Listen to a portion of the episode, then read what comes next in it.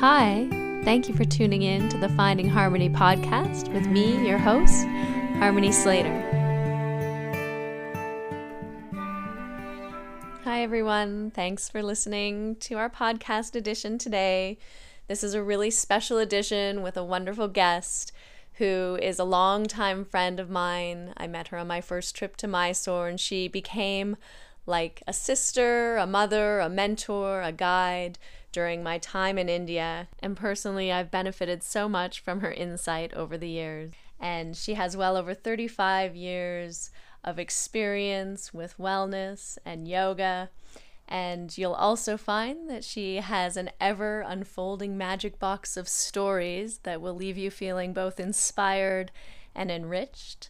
So, without further delay, I'd like to introduce the most fabulous Kimberly Kiki Flynn. And I know you're going to love this episode. I am so excited to share with you my guest today, who is Kimberly Kiki Flynn.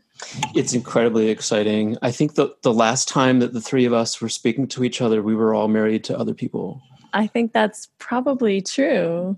I think that that is probably true, though I don't keep notes on those types of things. Instagram Instagram does that for us. Yes. yeah, I think we all were. Um, I'm I'm really eyesore. Yeah, that's right. I'm really actually confused. Actually, um, Kiki, when we knew you, we knew you as as Kimberly. Yes. And that that Is seems like story? There's a story. there seems like an important distinction, and I just I wanted to know if you could if you could what what what, what happened there. So I have a sister who is an Irish twin. She's about 10 and a half months older than I am.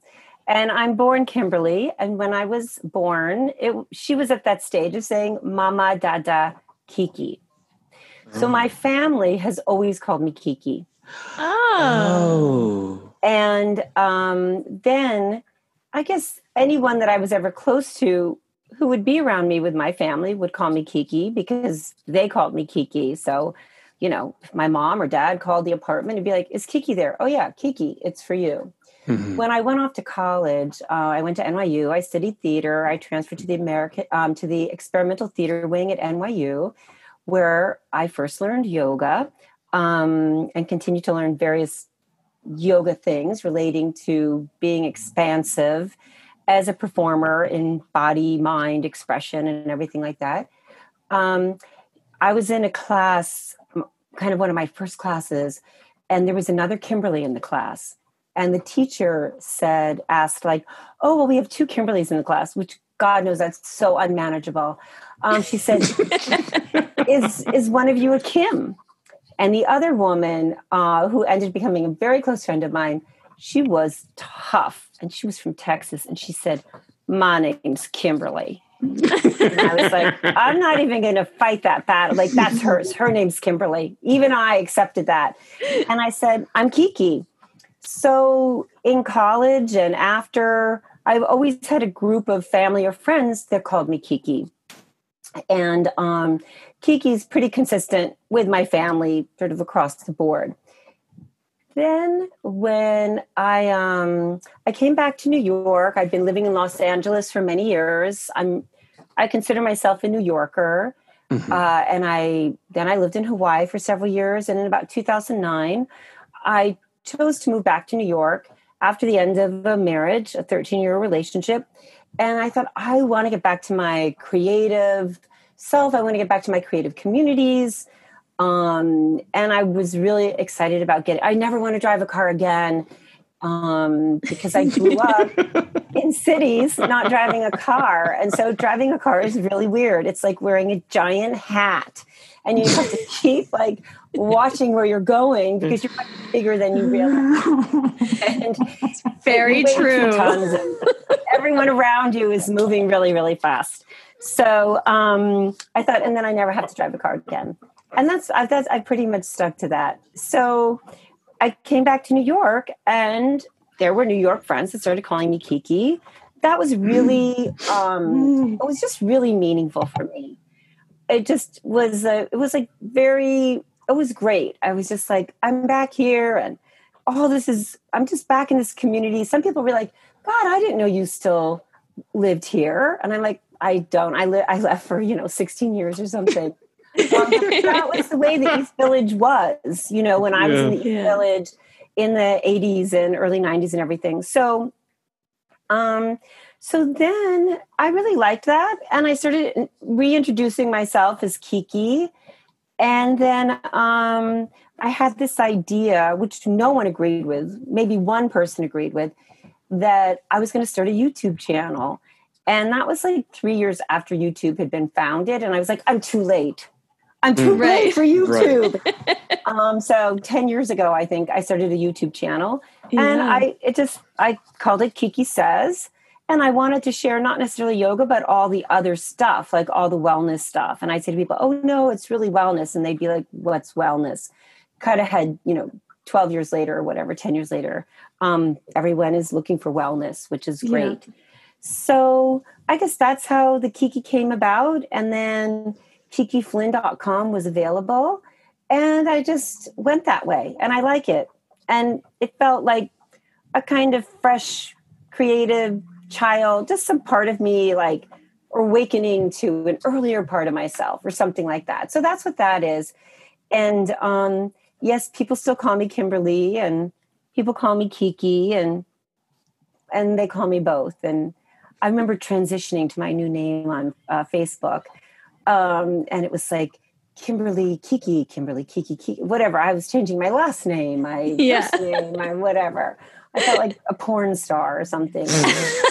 well, you you would you would know. Um, when we when we will get we Harmony wanted to talk about the movie Striptease, but we we don't have to. But um, we met the three of us. I think. Well, I met you in 2003, and I think Harmony probably met you the next year, 2004. 2004. Yeah and I, I, do i want to talk about these these transformations that you seem so eminently capable of and it's, it's incredibly exciting to see uh, when we when we met you and i'm i guess i'm going to speak for harmony at this point but uh, you were the the most knowledgeable person in this this small little suburb of Gokulam outside of Mysore, and you seem to know the most about uh, yoga, the most about the the scene, about Carnatic culture, the the cultural mores,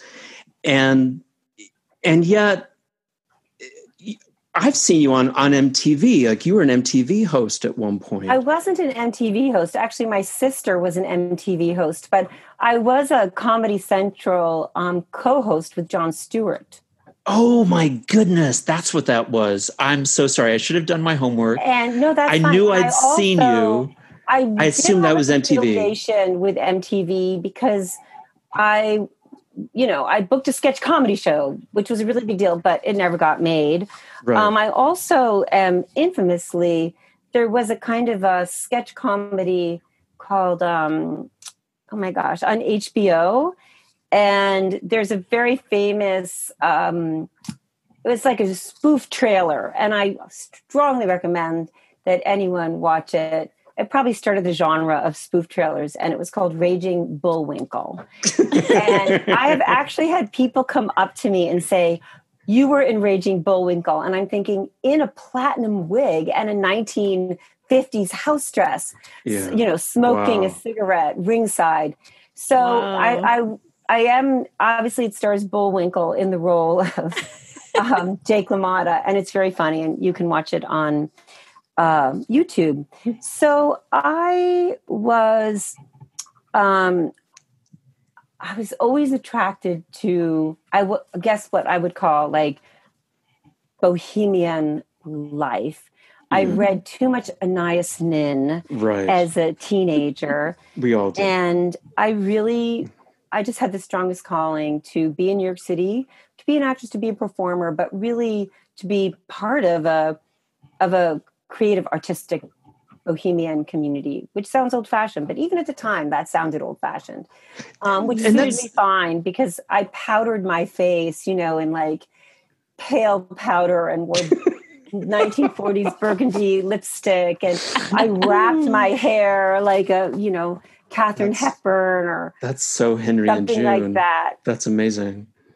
So I um, so I went to NYU and I lived off campus and I was just starting to meet people like in 1980 or 80 uh, who were living in the East Village. And it's really hard to imagine if you know Manhattan today that barely anyone went.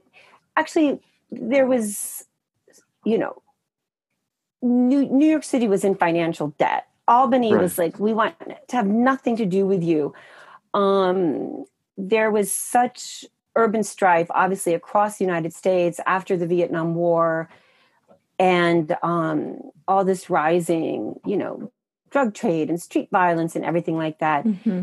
That, you know, my memory of the city was that there were places that were, um, it was like you were like rats running from like shelter to shelter or something. Mm-hmm. And there were so many swaths of the city that were just, um, off zones where people would say like that's dangerous. That's yeah. you know and the city would really go dark after dark. So mm-hmm. there's many people that you know at that time never if they were downtown they didn't go east of third avenue what to speak of second or first or a. And i was like i'm going to get the last apartment for a hun- under $200 uh, in the east village. And i looked all summer and I failed. I got an apartment for $235 a month. Wow, right. that's incredible, right? It's yeah. incredible. And being exploited. Insight into why we had such an incredible art movement in the 80s because people were paying very little for rent and it allowed them a lot of free time to make art.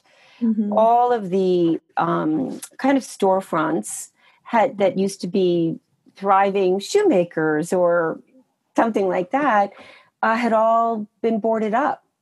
Mm-hmm. and they were not renting. And so artists living in the neighborhood were asking their landlords like what's going on in here? Can i rent it? And some landlords like take it for free. Take it for 100 bucks. Take it for 150 bucks. And wow. these became um, galleries and perform spaces. And the rest is really history. Um, but these apartments were rent stabilized, many of them rent controlled.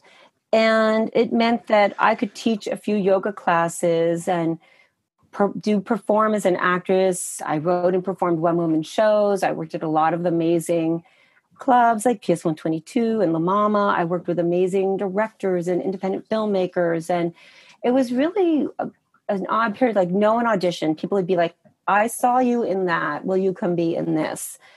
And it, was a really thriving cultural community. Um, so from there, I I was working in independent film. I was I was most because I was this downtown entity, and I, it wasn't really under. I kind of got niched into that, mm-hmm. um, and so I was I was mostly going out for kind of like uh, sketch comedy shows or improv shows on these new channels called MTV, Comedy Central. Mm-hmm. Um, so then, but I was auditioning for other film and television. And then I got to this place, and this is before the internet. It's before Craigslist. It's before Airbnb. It's before Uber. Like, if right. you wanted to go to LA, it was really expensive. You had to have some money in your pocket and you had to rent an apartment and you had to buy a car and you had to kind of do all of that pretty quickly and so i thought i guess i was about 31 or 2 years old and the art scene was changing the money was going out of the arts there was a big backlash against the national endowment of the arts and right.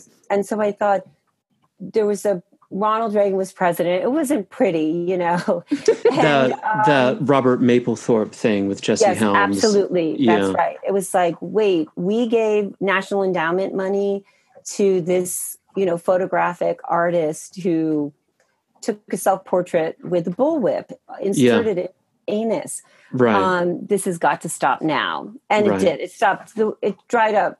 The, the cash flow dried up pretty quick, or the grants and everything like that. And it was terrible for the arts. And then also there was this terrible scourge of AIDS, and we lost yeah. so many artists. Um, so many people were lost. Um, one of my I don't know, favorite is the right word, but an Instagram that really is so meaningful to me is AIDS Memorial.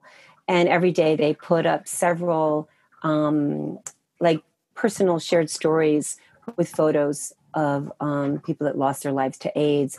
And it just brings so much to life, like how many extraordinary people were lost yeah. and they were lost very quickly. So that is a lovely arts, channel, the, the the Instagram yeah. feed. Yeah. So the this the art scene, the city was changing very fast. I've been doing yoga all along. I discovered yoga kind of against my will. I had rallied. this might not surprise you.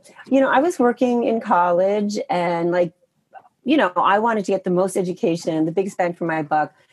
And we had a pretty mediocre vocal coach voice teacher. And from my other friends who had different voice teacher classes they were learning technique. And i was like technique? Technique? I want to learn technique. Yeah. You know we're just like getting on a stage and saying my name is kimberly flynn and right. i am an actress. And then our teacher would fall asleep. I was like this is not this is not worth anything no. and i went to the head of the department and i said you know everyone's cutting this class we're not learning technique. And I think if you were to observe it, you would be aghast and you would find us a new teacher and cut ahead like three days. That is exactly what happened. I do recall looking over my shoulder and seeing the look of, you know, agog upon her face.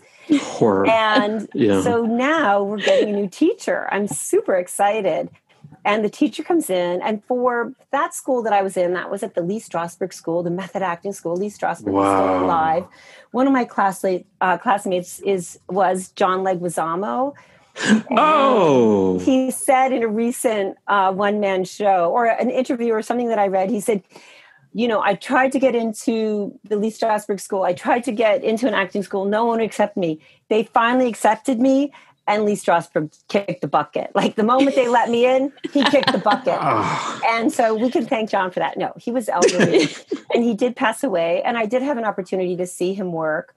For me, the school, all the teachers were, I'd say 60 years old plus, and there's nothing wrong with that, but it felt outdated.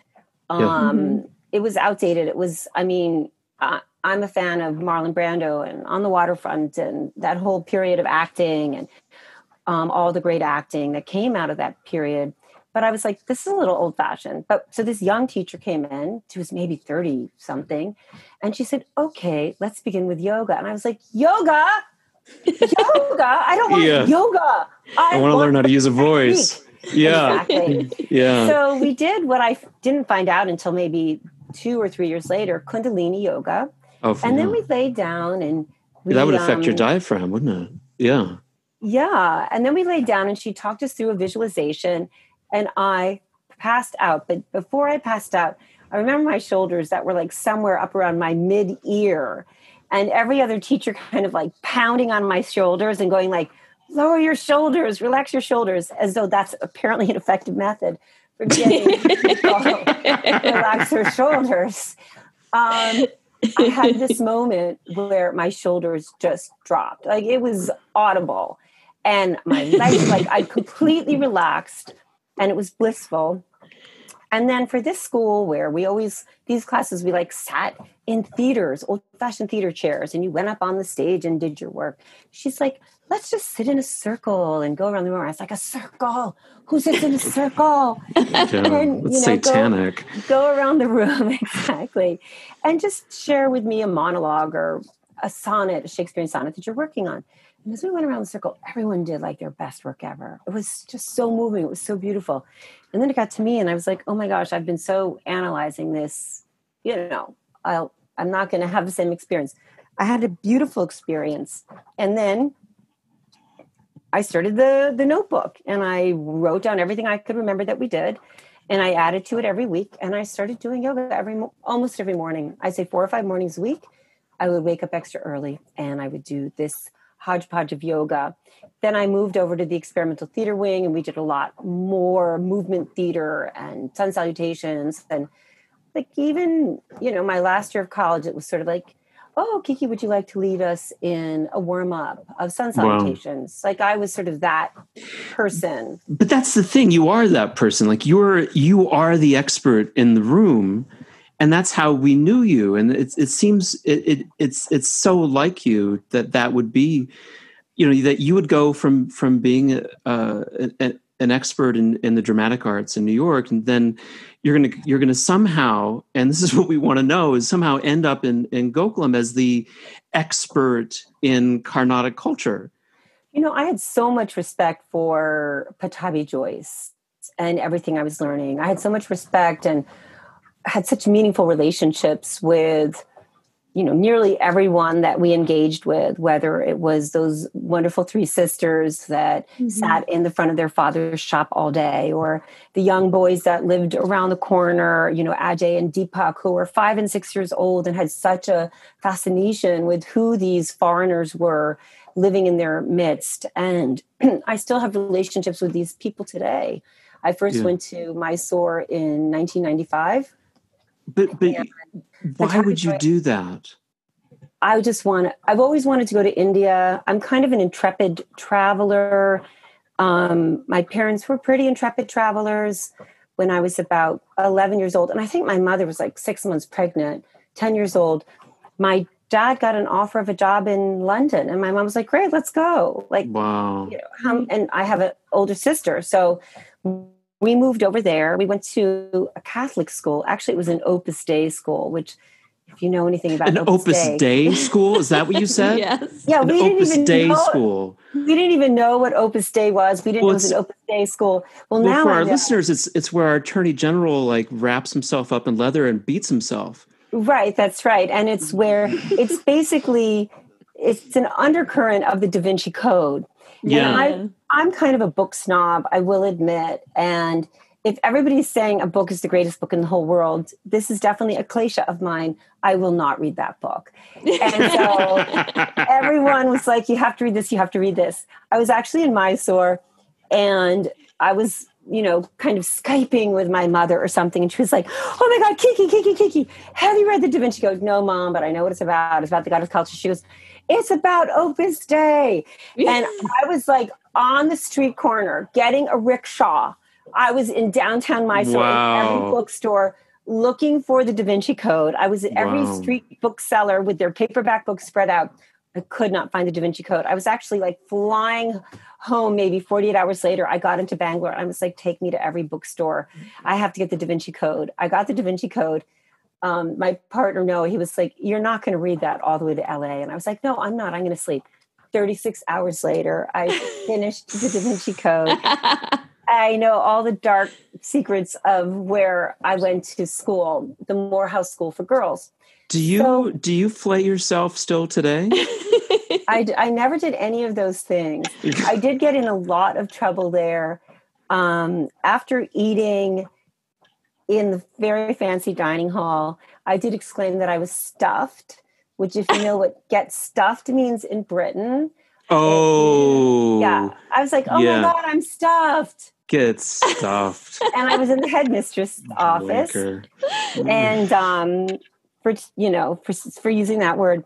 And then another thing, I just thought it was so funny and weird and wonderful that everybody said bloody hell, Mhm. and Yeah. so it was like I was living in a movie or a TV show, and I said bloody hell, and they're like, "You've taken the name in vain." Yeah like, yeah How could I take the name in vain? I said bloody hell, and they're like, "You did it again." That comes from by Our Lady, bloody hell. So bloody hell means by Our Lady, meaning the Yeah. Virgin hell. right. right So I had these really international co Opus Dei friends. Actually, it was a very interesting school. Um, so there was a lot of European girls and Greek, and even it was, you know, from really all over the world. And my father was doing business in Europe, and we would kind of just like squeeze in, you know, and stay in his hotel room and travel over Europe. And my mom would just take us out during the day, and we would walk our little legs off. And um, we did a lot of culture. The other thing about going into this school was when I would be starting, I would be a year behind in French. And so, like three weeks before school started, we had a French tutor come to the house every day and teach us French. So I would say that really set the ground for me having some affinity for Sanskrit as I was had to learn French, and I mm-hmm. was like, "What do you mean a masculine verb and a or masculine noun and a feminine noun? What does that mean?" That's right. The CIA actually came to you on an airplane right. once and recruited you for the CIA been- because you were a master in French and Sanskrit. and Latin. I oh, wasn't Oh, and Latin, master. right. I wasn't a master, but mm. interestingly, I have been approached by the CIA three times, and I don't know if I'm allowed to say that. And you'll have to. Wow. It was twice when I knew you. Oh my god. and um, my French teacher like gave me a Mm. brochure, um, CIA, but we also had to learn Latin, and that was really excruciating for me. Oh Most- really? We wrote in it. We had to write in ink pens, not the feathery kind that you dip in an ink pot, Right. no. but just the kind that have cartridges in them. But I'm left-handed. So if you're Oh, left-handed, yeah. you write with an ink pen. You smear the ink across the page as you go. Yeah. Right. Yeah. Yeah. You and if to- there was any mark, that's sinister, isn't it? it's sinestre. And if there's any It's a mark, Latin. It's a Latin Um, joke. it's a Latin joke. Yeah. Well done. If there's Thank any mark on the page, you have to start again, but you can't tear the pages out. So I would have like a 45 page notebook, and I would finally finish my homework on the last page or something. Oh. So when I was introduced to Sanskrit, I was like, okay, I get this. It's the same architecture. Like I Right. don't have to learn everything here, but I get it. Yeah. Uh, Okay, so that but- was helpful. So but then, so I was an intrepid traveler. So now I've moved back to the U.S. I'm, you know, it used to be so cheap to travel. You would look at the back page of the Village Voice, and the whole But- back page with ads, and it would be like Oaxaca round trip, $198, and I'd work one night at bartending and be like. See you later. I'm going to Oaxaca or something like that. Or it was very easy to go to Europe. So I was always an intrepid traveler. I was very attracted to traveling to India. I read the Okay, but wait a second. Wait, wait a second. So you're in Manhattan. It's it's easy to cheap. It's easy. It's cheap to travel. You like traveling. You do a All little. You do some yoga, Some but of my closest yoga friends did their yoga teacher training at Sivananda Yoga in India. And I was like, that's amazing. So In that would be like Sharon and David of Jiva Mukti, Eddie Stern. I think they all met there. Yeah. Ruth Lauer, Lisa Shrimp. oh, Ruth, yeah, And um, so Lisa Shrimp, yeah. so after I was doing my own yoga practice after college, I was performing, I was writing, I was dancing, I was doing really exciting things.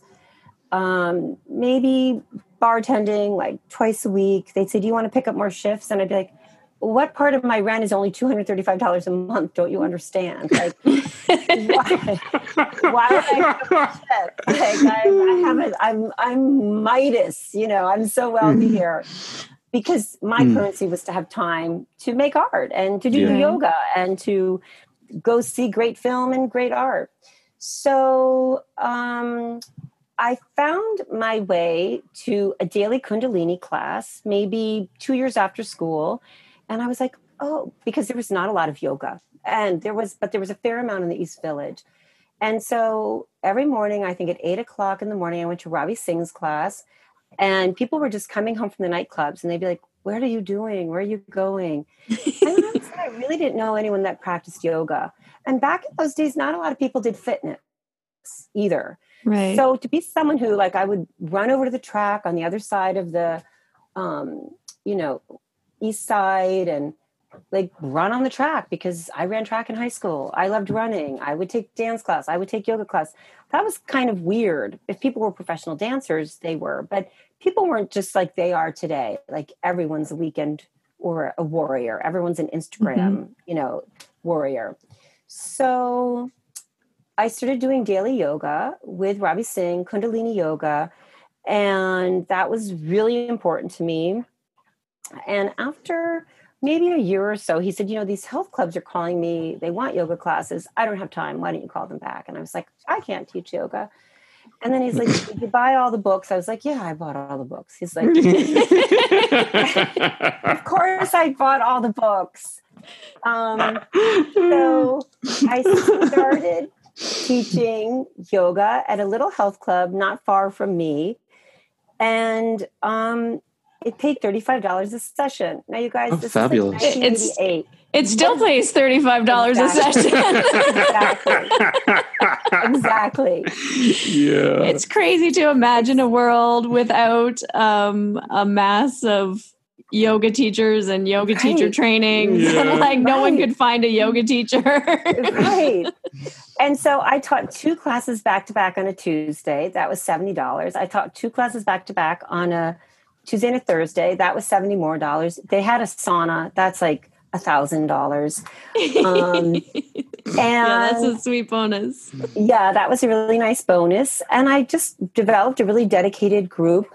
And then I knew Sharon and David from Jivamukti through the, the East Village art scene. And they had started, David had turned his painting studio, which was a corner space with floor to ceiling glass, into an artist's studio. And he was in there making these very large abstract oils, Mhm. oil paintings.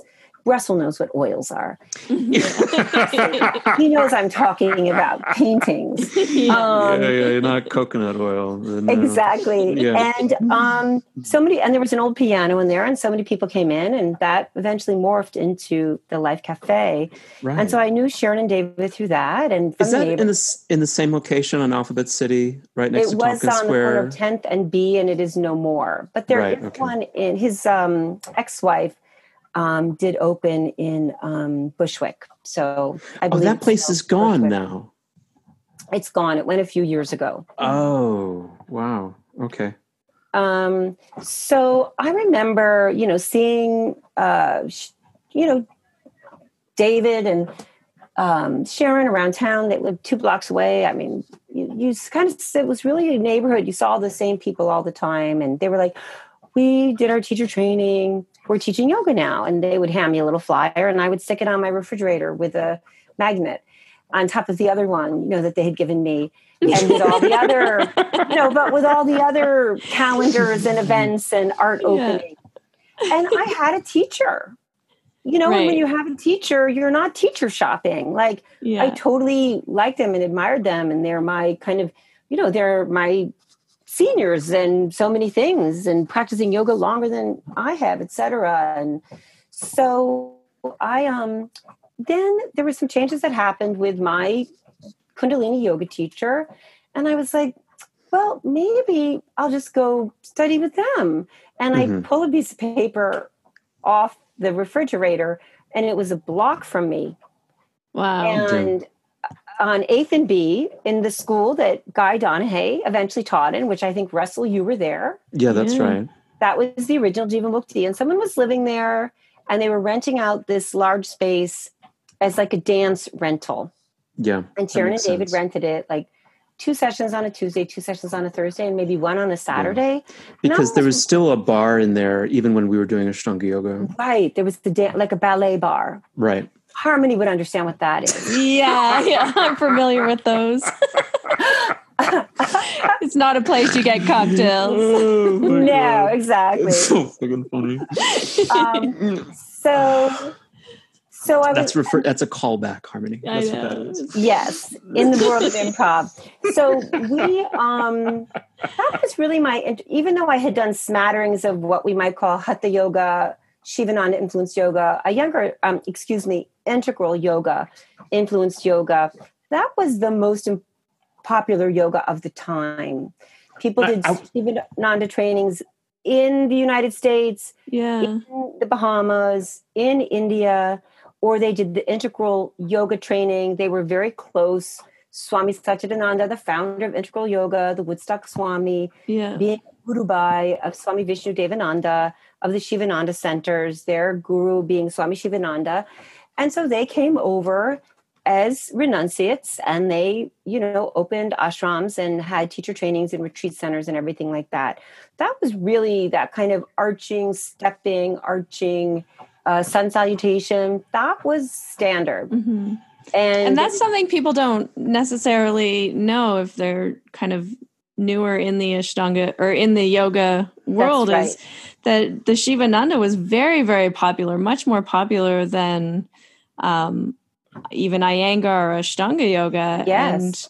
And um, Ashtanga yoga took the lead. Yeah, and, and the, the Integral Yoga Center, Swami Satchidananda had a whole center in New York City. That's right, and a health food store, Mm-hmm. which I- I think recently they- closed. I think Oh, also. I think also to stress, and I think this is what you're leading up to, is that uh, Jivamukti is, from my perspective, the the basis and uh, for Ashtanga Yoga's presence in New York City. Absolutely, Russell. And I would say that the two most influential yoga schools for this modern age of yoga, hands down, Sharon and David with Jivamukti and Maty Ezraty. Mm-hmm. Um, yoga works. beautiful, Yeah, may Chuck his soul Maty. rest in peace, right? Chuck and Maty. yeah. Yeah. And Chuck, I'd say, was the stalwart teacher. Maty, absolutely a master teacher, but she was Mhm. so visionary. She had such a strategic mind for Yeah. engaging the community of yoga practitioners that came to Yoga Works Mm-hmm. and very influential, kind of Hollywood people, whether they were producers or screenwriters or wives of producers or actors, actresses, aspiring, you know, create Hollywood creatives. And of course, you have some extraordinarily good looking people in LA who are yoga teachers Right. and with a lot of charisma and a lot of Yeah. ability. And she really tapped them to teach Yeah. at Yoga Works and Bryan Kest, Shiva Rea, Seane Corn. I mean, in Seane. a holistic way, she was like, take the teacher training, teach here. Um, So Even John Friend came up through Yoga Works. absolutely. And um, Steve, um, can't think of his name at the moment. But anyway, there were these top teachers, Yeah. Steve Ross, Yeah. and many of them went on to open their own schools and develop their own yoga and as these teachers you know really exploded and these kind of hollywood people well everyone's looking not everyone many people look at what the hollywood people are doing and that just brought more people into the classrooms. And so maty was really strategic with that. And the next really and she was practicing ashtanga teaching ashtanga. And so that was a real, along with Chuck, that was a real place for Ashtanga, Mysore style. The next thing that she did was when she, I mean, this is me extrapolating a little, but it seems that when these teachers have such a strong following, these charismatic teachers, well, they go off, they can get the funding and they can open their own schools. So she did something which I really admire. She created a Yoga Works teacher training, a Yoga Works schedule that the teachers were trained to teach. The front desk people were trained to guide the students. And so if you went to a basics, didn't matter what time of day who was teaching it, you were going to get these foundational things. When it was you had enough of, you know, a foundation, a teacher would say, Hey, you should start taking one, you should start taking two, you should so she was very good at that. So then the system, the technique, the yoga experience, that kind of became the star teacher, so to speak. And um, I think that's why Yoga Works was an entity that could sell because they Mhm. had the strategic system, they had a strategic training. Their classes really could accommodate everyone, you know, in a systematic way and in a growth oriented way. Could, So could you could you help so- us understand? I Please just go ahead. Say, so meanwhile in New York, you have these expressive artists, spoken word artists, punk poetess, like they just like head turningly fabulous, you know, Mm-hmm. David and Sharon. Um, and Sharon, you know, trained as a professional dancer. She actually was a highly sought after aerobics teacher Wow. in these big dance aerobics clubs and she did Wow. dance aerobics and that really became the way that when she started teaching yoga in these health clubs because she or these dance centers because she had a great rapport and she had Yeah. huge students huge numbers numbers as they say maty was the first person that i ever used heard use the word numbers and this is like in 1995 or something 96 or something and she said you're not just you're just not getting the numbers Wow. Sunday at 11. So I'm going to move you to Tuesday at 4. And I, you know, So- wow. she was the first person, she, she understood business. She had high rent. Yeah, She, she, you know, she had a she- great business mind. Oh my God, she really Yeah. did. Um, and so, here you have Maty who really offered up these white yoga rooms with wooden floors with no adornment and then you had Jivamukti, which was like adornments on adornments it was a collage of adornments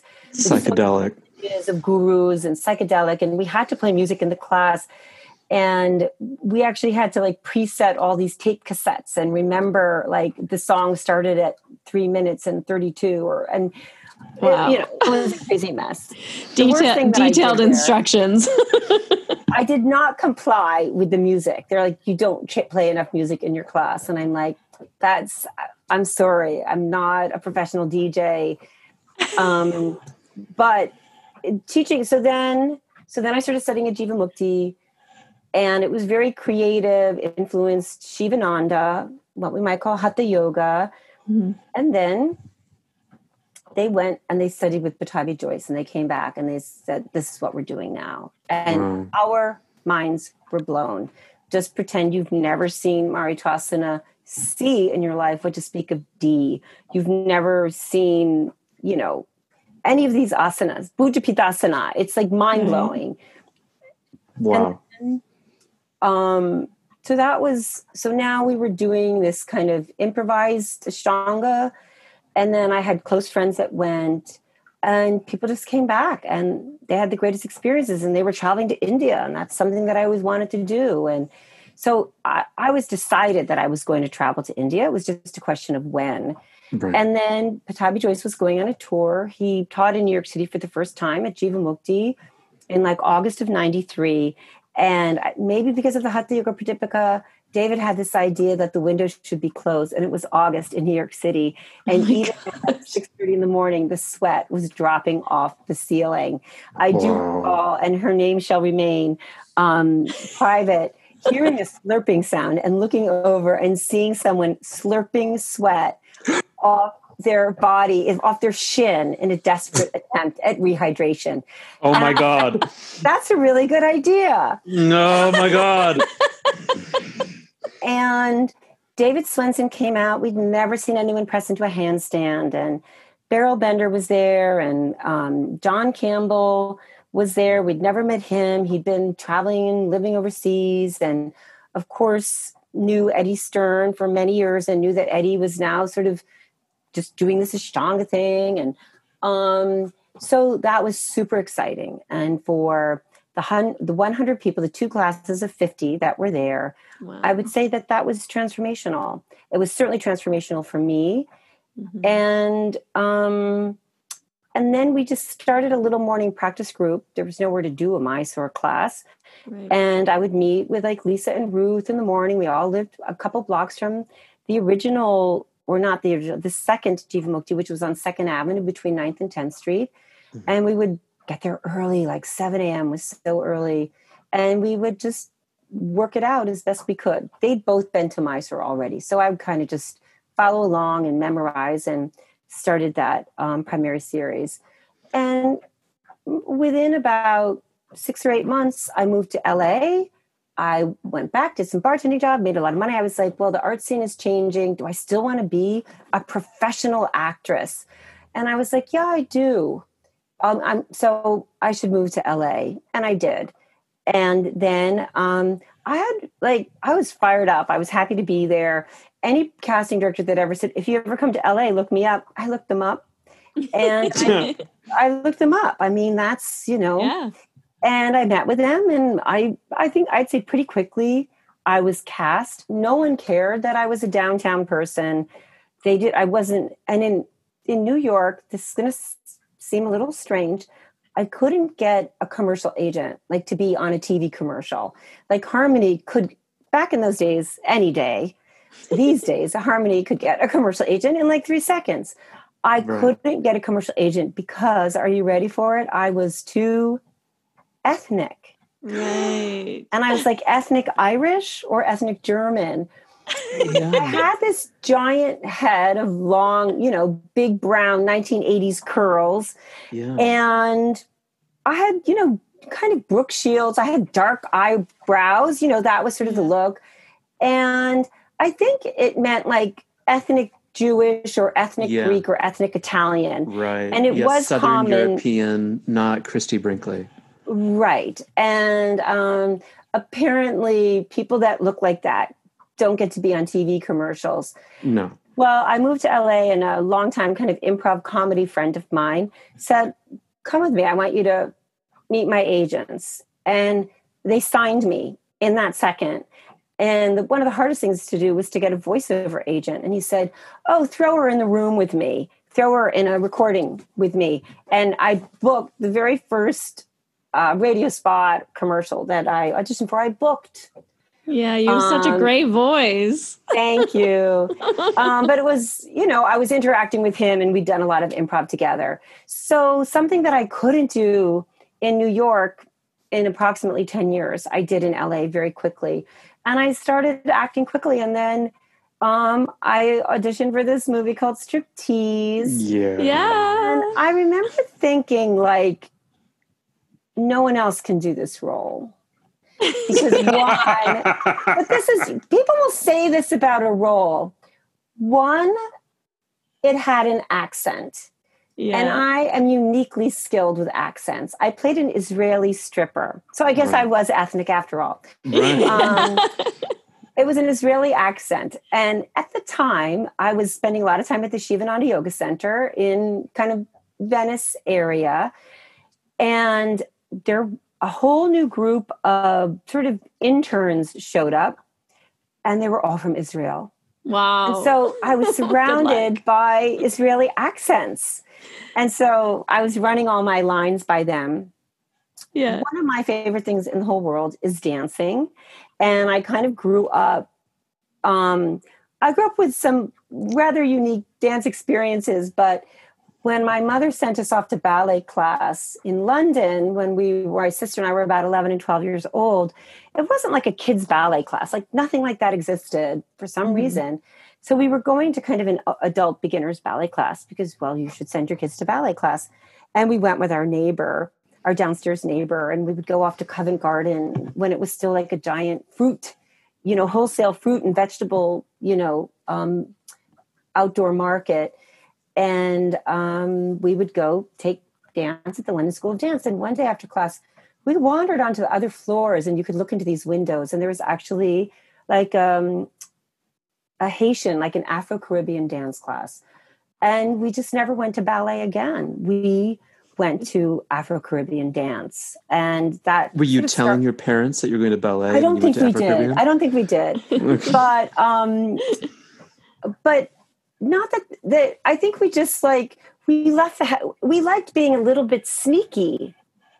And so we left the house at the same time but we would like walk to covent garden and then we would use our tube money to buy like a kiwi yeah. from a fruit seller or a pomegranate because it was a wholesale fruit market at covent garden. We'd be like what's that? That's a kiwi. Can i get one? They'd be like oh for you love? Here you go or whatever. It was it was weird. It was like a movie. Two pennies. nice. it totally excited my my theatrical mind. Yeah. Um, and then um, so at some point in high school, I started going to the city. I, we were living in the suburbs, going to the city and studying, studying at Alvin Ailey.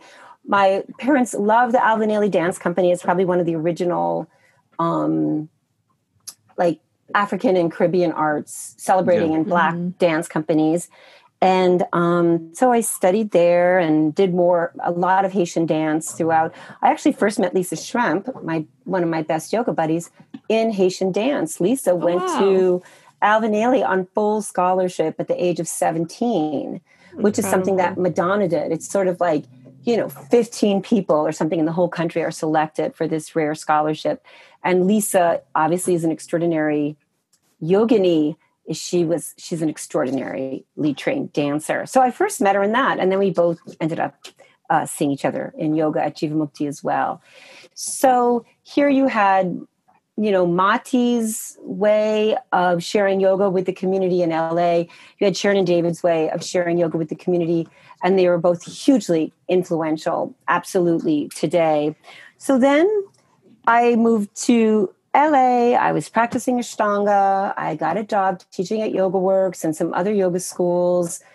And um, and auditioning for projects and earning money as an actress. And then striptease comes up. I'm like, okay, I can do the accent. I love to dance. And, um, and I'm a comedian. I'm a comedic actress. Um, so I don't think someone else can hit all of these notes um, to be a comedian and do an Israeli accent and kind of like Dance. have the moves, you know. Yeah. Really And so- dense. At the final callback, there was only one other person that I was up against for the role of Ariel Sharon, and um, and I and she was she was a great comedian. Um, you know, if they had cast her, it wouldn't have been about dan- being able to dance as well. Um, so it was intense and it was exciting, and I booked the job, and it was it was a really big deal. And And you're fabulous in the role. Thank you. and it was a big deal because Demi Moore was being paid more than any other female actress up until that time $12 million. She was commensurate with a men's Hollywood That's um, right. paycheck. And Yeah. so it was just all over the news, all over the press. A slight caveat she had to take her shirt off, you know, Yeah. Right, in yeah. that role. Yeah.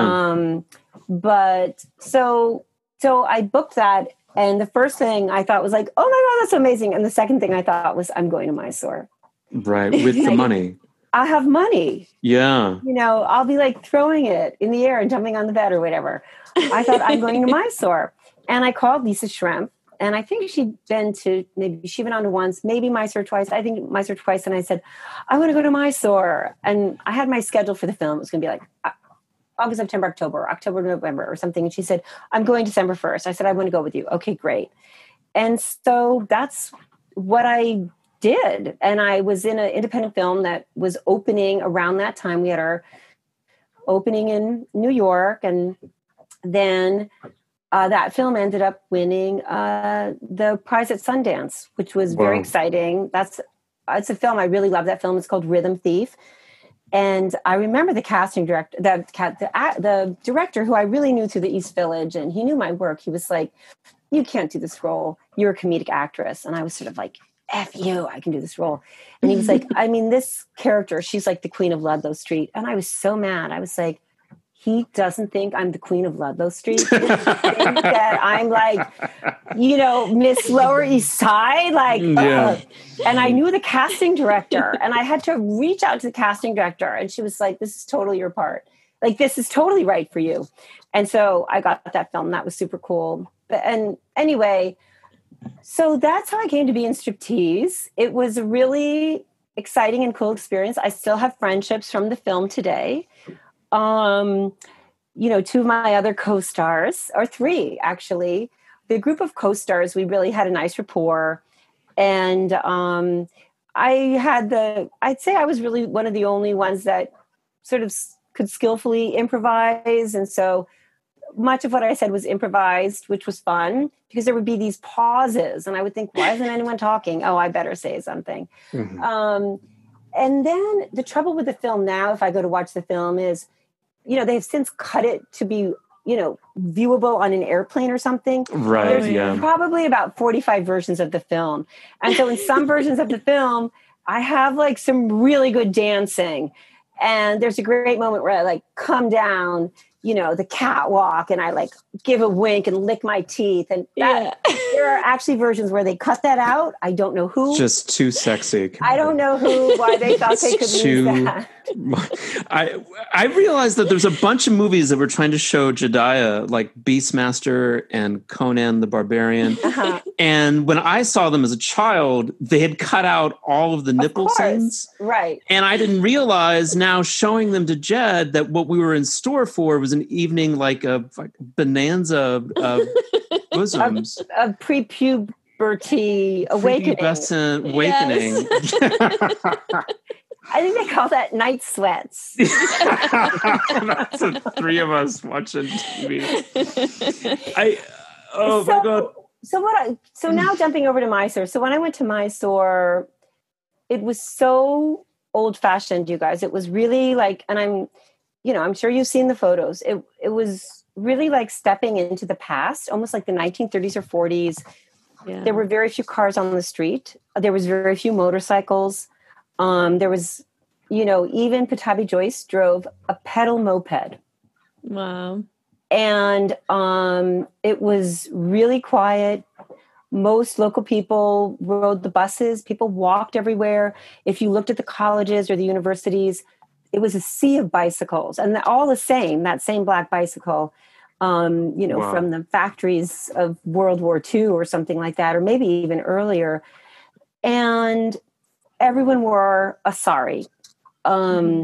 it, no one wore a salwar kameez or what we think of as the long tunic, like a kurta with the loose yeah. trousers, because the South Indians and the Mysoreans, the Carnatic people, that was really part of their heritage was the sari and that two-piece outfit was from other regions. Yeah. And it was very, you know, provincial.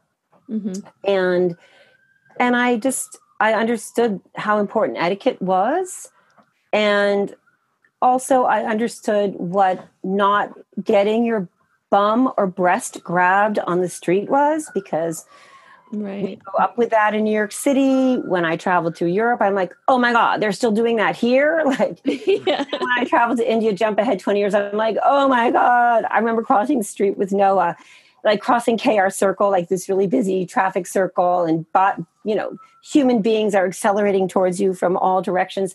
And I crossed my arms, you know, over my chest like Bruce Lee, and I had my elbows slightly widened I know asked me, What are you doing? And I said, Do you see that guy there? He goes, Yeah. I said, He's going to grab my breast. And he said, How could you possibly know that?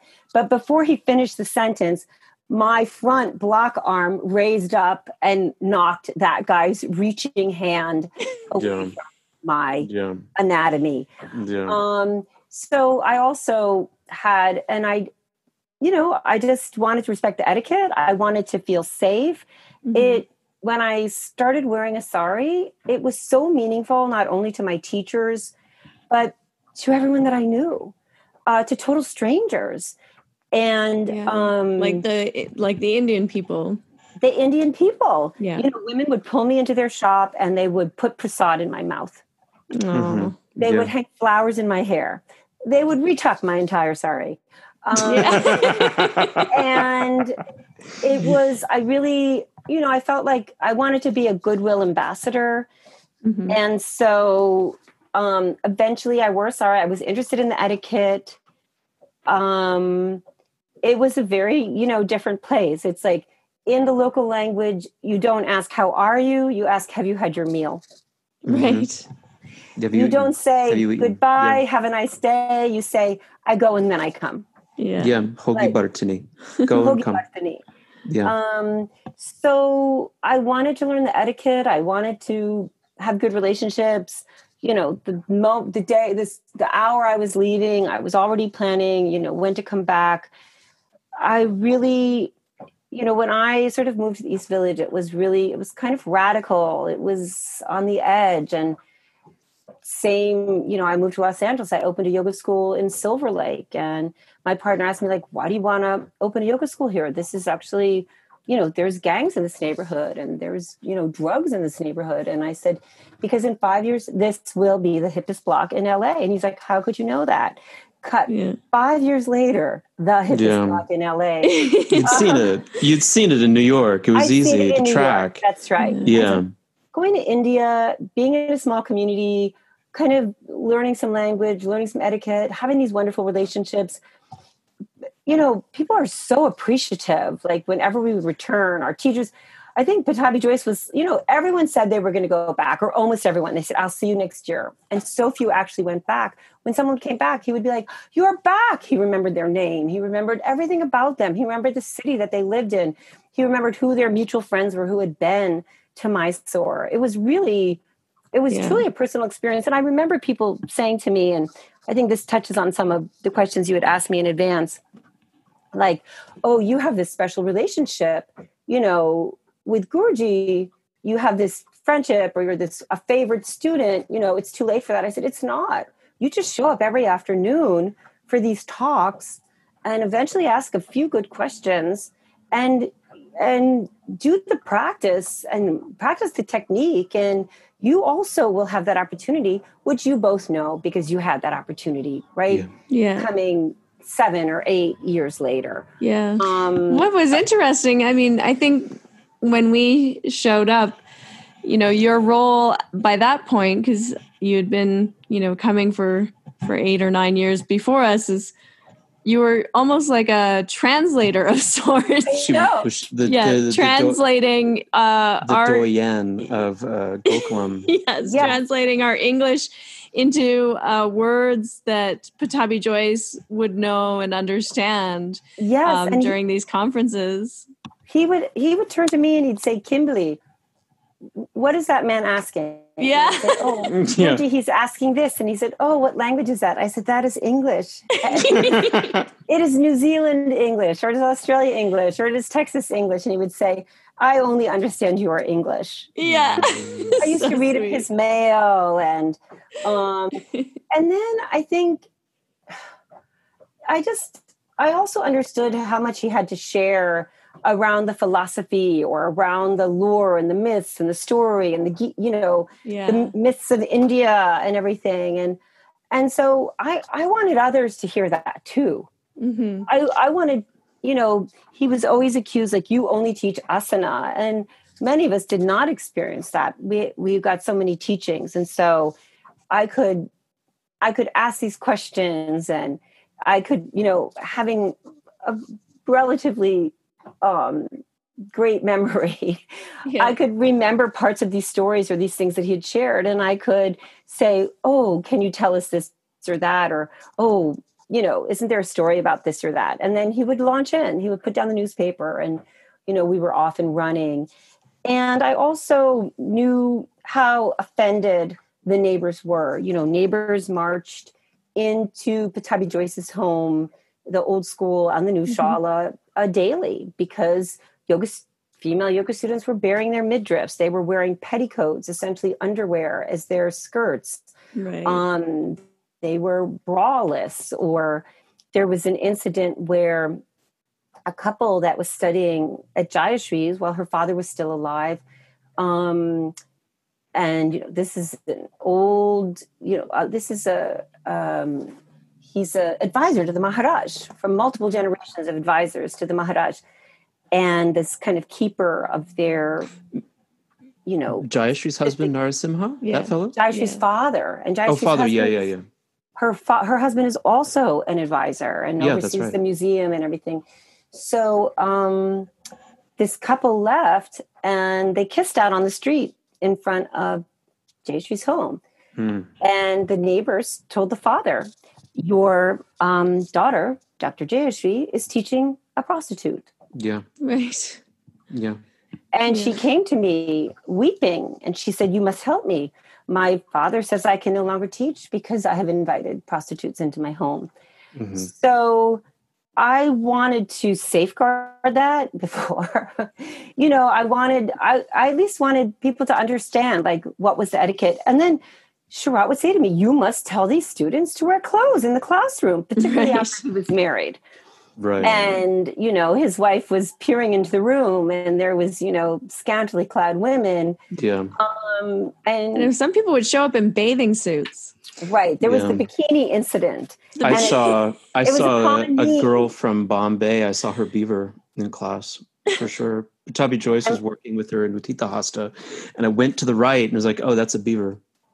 Oh my goodness! and he doesn't mean a furry animal that's up in the country No. I kind of do. well, it's kind of up in the country. putting I'm putting the cunt back in country. oh country. my god Um, okay is- but i'll just to finish up like you did ask me in the email like did you know you were the doyen of and it was kind of like yes i chose to be a goodwill ambassador i wanted to save people like the pain like they'd say oh we're going to go to this shop or this tailor or this or that and i'd say no don't because you're going to i was i was early yelp yeah. I was Yeah. early Yelp. I was early Wikipedia. I was early, you know, and I just was like, let me save you a little heartache and a little money um, and actually get you the outcome that you want.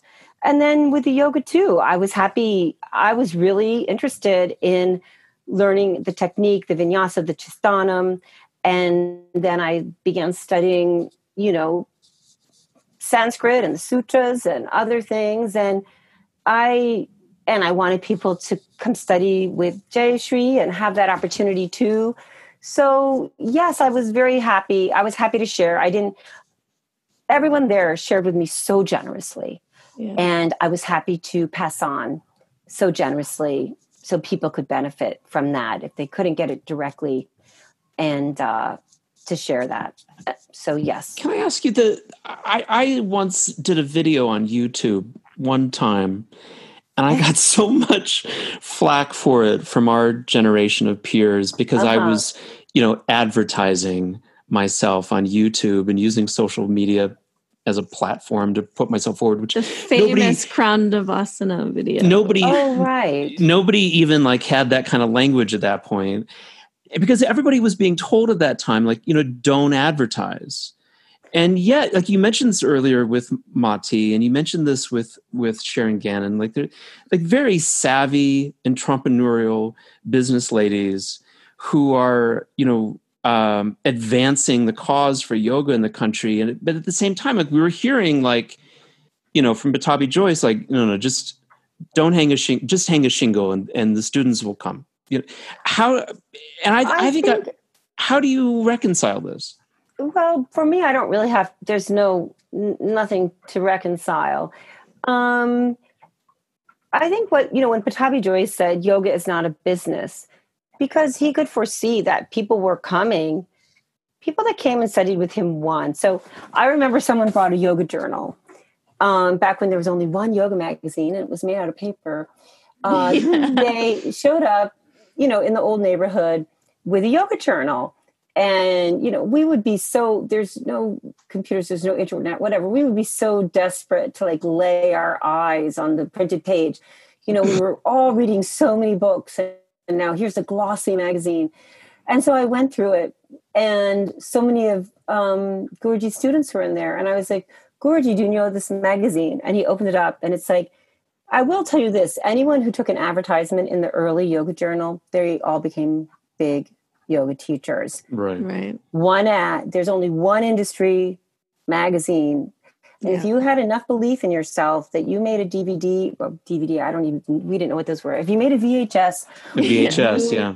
You made a calendar or you um, wrote a book or something. If you advertised it yourself, you wrote a manual or something, and you took out an ad in Yoga Journal, every single one of them became leaders in the teaching right. world because they had opportunities through yoga journal but everybody laid their eyes on them. There was only one place to see yoga and you mm-hmm. we they were doing it.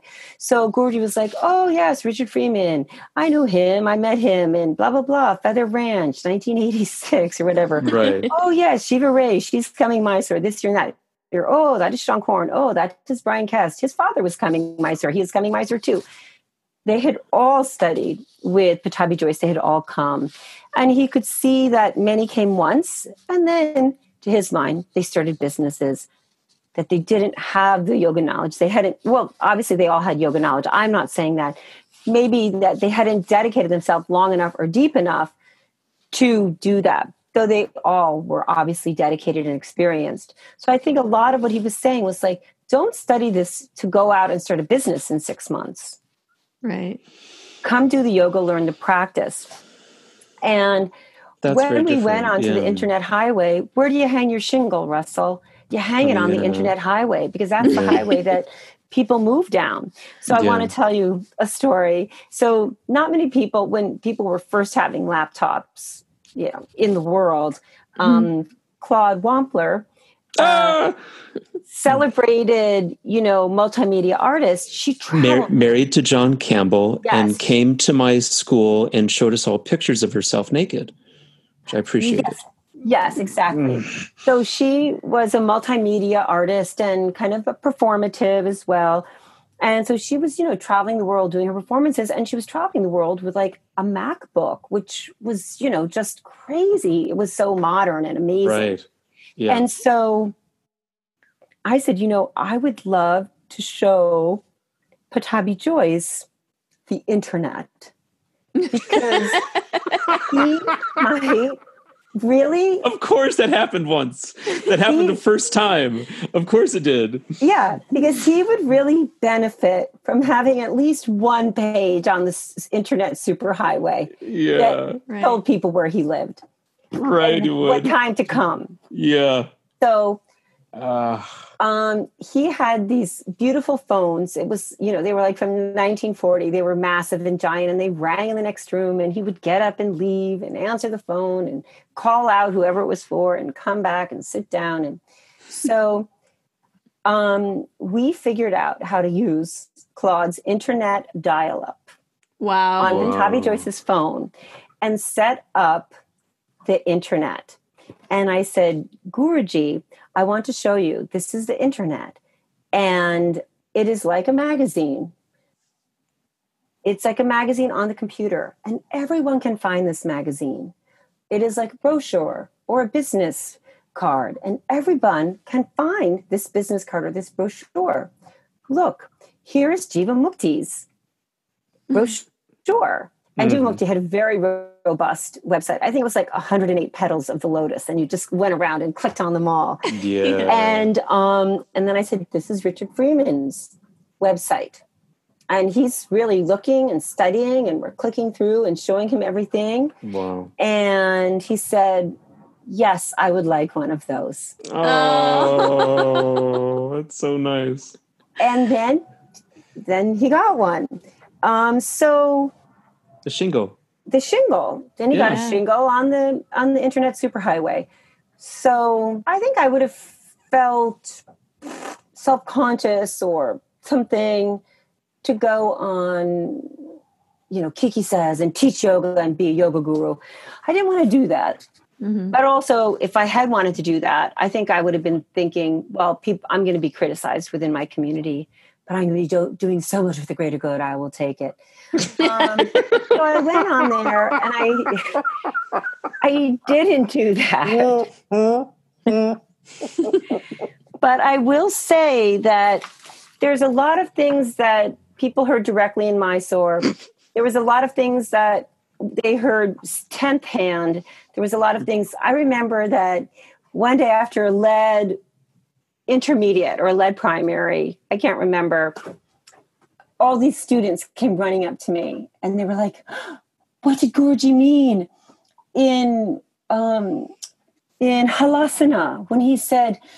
close the spine, close the spine. How do we close our spine? And I was like, when did he say close your spine? Close spine. I was like, toes point. Toes point. Toes point. Yeah. He wasn't saying close spine. He was saying Ah. point. Yeah. See, that's where they needed me. Yeah, Yeah. that's right. The That's translator. exactly where we That's needed where you guys needed me. And then what happens? Like one person goes to an internet cafe and emails someone back home about closing their spine. You have to close the spine. So- a lot of what was heard was heard second or third or tenth hand. A lot Yeah. of what was heard was just not understood. right. Yeah. Um, Yeah. So, um, but you know, I think there's the stage of the yoga student. I think it's the stage of any student. It's a stage of mature, mature maturing, Yeah. and there's that kind of young entry level stage. We want to do everything right. Mhm. And then there's some kind of policing of the community about who's doing it right and who's not doing it right. Yeah. All I can say is I'm so glad I grew out of that stage because it's an extremely excruciating place to be. Uh, There's so much work to do. oh my God, there's so many people to oversee. Yeah. So, and yes, we were vying. We uh, like like children and like mentees. We were we were vying for the validation Yeah. um, of our teacher and of our teachers um, that we were on the right path, that we were doing it right. We were, let's face it, we were giving up our jobs. yeah. We were giving up our earnings. We were Prime earning traveling years. on tight budgets. Yeah. And we were going to India to learn, and we were really putting everything into this. I remember there was kind of a gathering of some longtime students or something, and we'd been invited for some part of some homa or something. and at Pattabhi Jois's home, and his daughter, his excuse me, his granddaughter Shami was there, and Shami was telling us a story of friends of theirs uh, in Bangalore, Indian born, you know, Hindu, uh, that their son had become very involved with ISKCON, with the International Oh, you know, yeah. Center for Krishna Consciousness, Yeah. and that they were worried that their son was in a, cu- in and he had given up his he had given up the religion of their home, he had given up his degree, and he was in this, and everyone was very worried about him. And I Yeah. said, me, we have all given up our degrees Yeah. we all gave up our university degrees and many here Our home religion. have given up their home religion Yeah. no no no this is different and everyone there said no no no my mother is a strict christian this or that or my you know parents see it this way and no we have all given up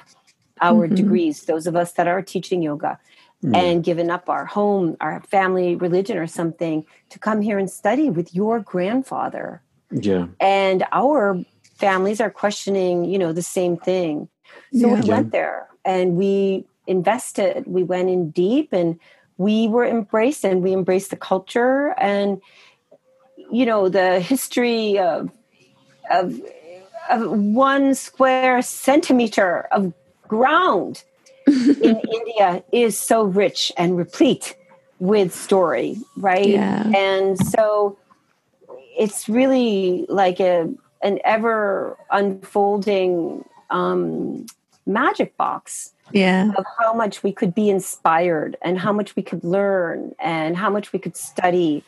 And um, it was like a wonderful phantasmagoric you know exploration. So yes we did want to know we were on the right path and we did want to do everything you know the right way. I'd say my my understanding now and my experience and certainly this is what is taught uh, and what we are told and read and all the shastra but the yoga is the yoga practices the tapas the these practices are cumulative. Mhm. right? So we're transforming ordinary breath through the use of tristanam through drishti through ujjayi through firmness of asana we're we're transforming breath into prana. And then there's a distillation of prana. We continue we continue into this virya you know and we're moving hopefully distillates to tejas and ojas and amrita.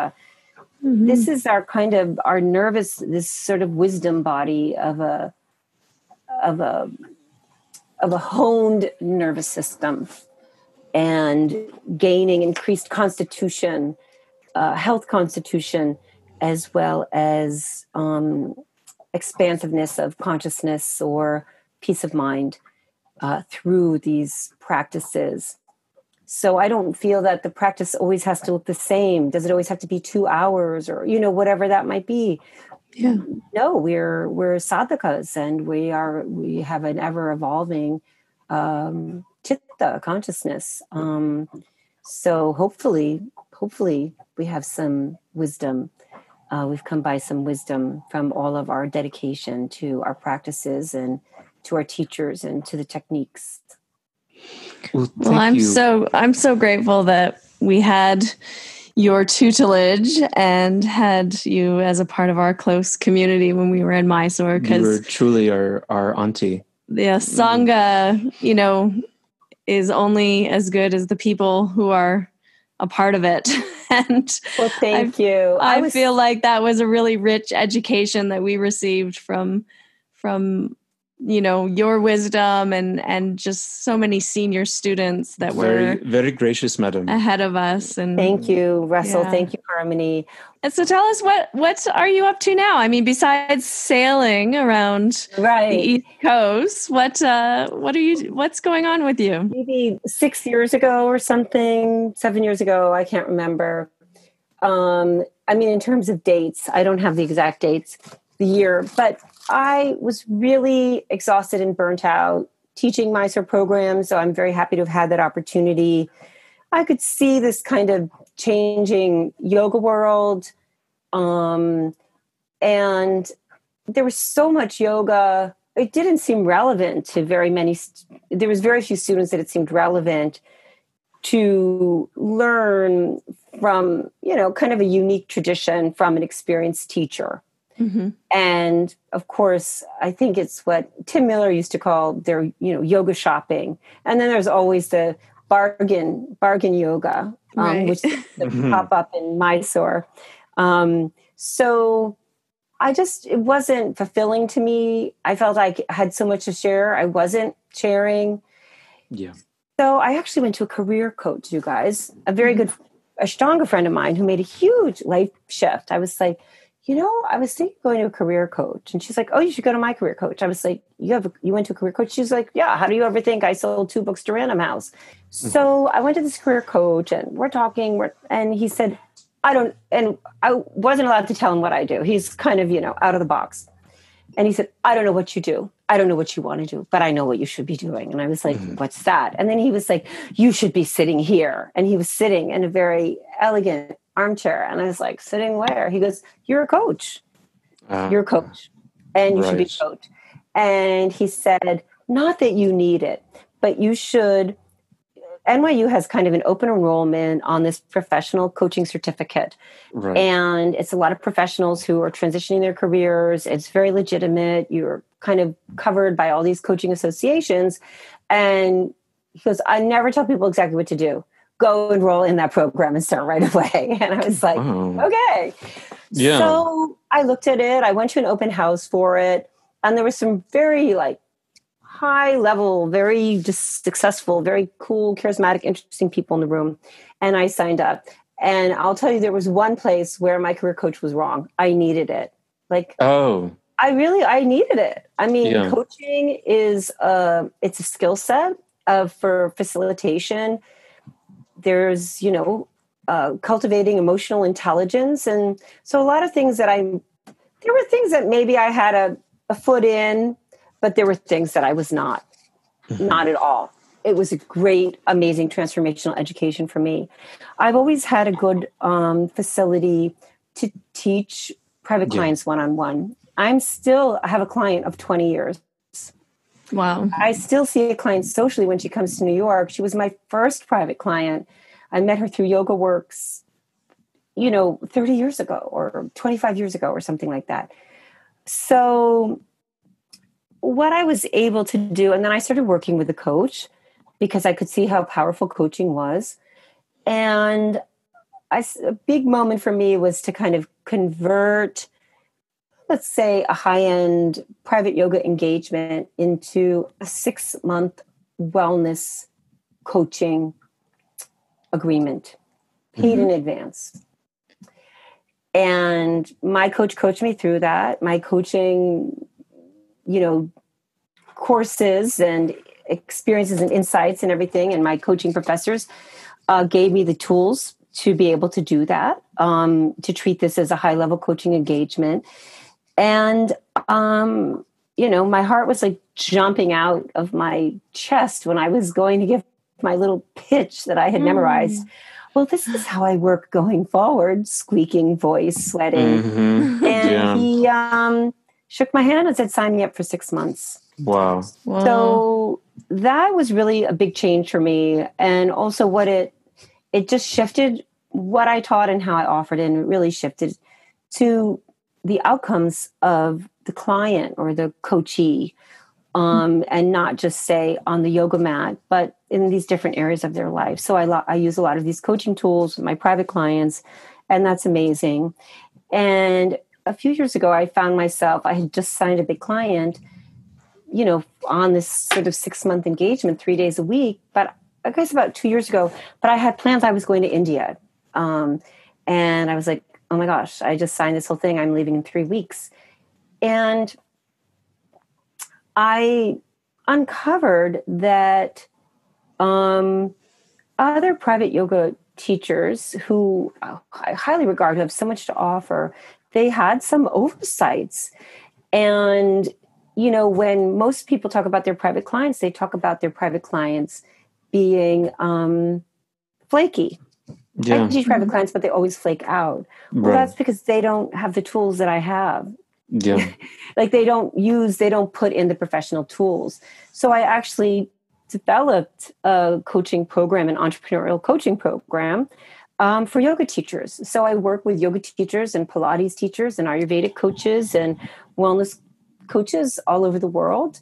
Um, I have an online coaching platform of seven modules that is a kind of an in, inner transformational uh, aspect along with the sort of the business elements and the discovery elements to create lasting, ongoing, professional relationships that give yoga teachers an opportunity and other wellness coaches uh, to share everything that they're passionate about, to have impact with their knowledge on other people's lives, to help people have more success in their lives, whatever that area might be, socially, you know, in romance, whatever they've shared in health and fitness and wellness, and to earn livings that are commensurate with their knowledge. You know, here in the United States, we're freelancers. We have to cover our own insurance. We have to provide for our own, uh, you know, so-called retirements. Uh, people have to send their kids to school and camp mm-hmm. and everything like that. So, should yoga teachers be making uh, real livings? Absolutely, um, absolutely where can we find that website? Is that go to kikiflynn.com mm-hmm. and you'll see one of the tabs that you can click on says yoga success. Mm-hmm. And you can read and click and you'll see some testimonials and then um, a little shopping cart will pop up and anyone that's interested just uh, you know reach out to me on facebook go email me through my website people email me we set up a call we discover if this is, you know, the right thing for you or not. And then during the the pandemic as I was coaching all of my yoga my yoga professionals online, I was like, get on Zoom now. But my town didn't close yet. Don't wait for your town. Listen to me. Don't wait for your town. Don't wait for Governor Cuomo to tell you. Be the first one in. And yeah. so as I was coaching everyone how to move their businesses or start and you know incredibly satisfying teaching on Zoom and set up all these different aspects of it and some one of my ladies one of my coaches she has a brick and mortar and she said i just put everyone's um, you know memberships on hold i was like don't put their memberships on hold. Give them yoga. Yeah. Pay for yoga. They are going to need yoga. Yoga cannot go on hold. Make it seamless. Yeah. So, um, so, so that was exciting. And then I'm sort of in the country like a house cat. Uh, and it's sort of snowing in May. And I was like, wait, maybe this is where I want to open my no, new yoga school on the cloud. Mm-hmm. And so I started something called kikitv.life. And I didn't want to have any, I wanted it to be on a platform where if you go in and you swipe your credit card and then you want to cancel, you just go back in and you cancel. Like I wanted, I didn't want to have to handle any of that. Yeah. And so I'm on a video on demand streaming platform and I teach four or five live Zoom classes a week. And, you know, not everyone can say this, but I was like, Yoga Sutras is my low hanging fruit. it is your specialty. You're very, very good at Yoga Sutras. Thank you. Sanskrit yes. chanting is my low hanging fruit. And when I set up my schedule, I thought everything that I teach, the way that I teach, I want it to bring me joy. Like it has to be joyful. I do something called the Kiki Weekly and I look into just everything that I'm kind of obsessed with. I have expert events that are eventually shared on my so-called, you know, podcasting channel for free mm-hmm. on Kiki Says on YouTube. And so a lot of people that help me through like some kind of health and inflammation and pain changes or whatever with somatics and barefoot movement and um, you know i'm bringing them on the show to leaving a vegetarian diet behind which was um, responsible for so many of my health problems i can't even tell you so it was also an opportunity for me to like talk with people that i really want to talk to and share that information. And then I teach a yoga class um, once a week, which is called No Bull, just yoga. and as you could probably guess from the title, there is no bull. There mm. is just yoga. So it's really just about these basic techniques. Tell us again your website and and that would be it's the kikiflynn.com and then we can find your material. Kikiflynn.com. And I'm on YouTube as Kiki Says. I'm on Facebook is Kiki Says. I am on Instagram as Kiki underscore says. And if you go to kikiflynn.com, you will you can click a tab and find your way into Kiki TV. If you go on kikiflynn.com, you can click a tab and find your way to Yoga Success with Kiki. And you can email me through there, join my mailing list, and um, message me on Instagram. I'm I'm pretty easy to get in touch with. Perfect. Well, thank you so much for coming on the show today. We're Harmony so excited. And Russell, thank you so much you. for inviting me. And um, I'm so excited you started a podcast, Harmony, because you also have a lot to share. And you are connected with so many yoga schools and yoga students around the world. And so they can all benefit yeah everyone that listens can benefit from the knowledge of all those relationships i thank hope so. well thank you and we just are so grateful love you so thank you much. very much thanks for listening to this episode of finding harmony with me your host harmony slater you can find out more information on my website harmonyslater.com and i look forward to connecting with you again soon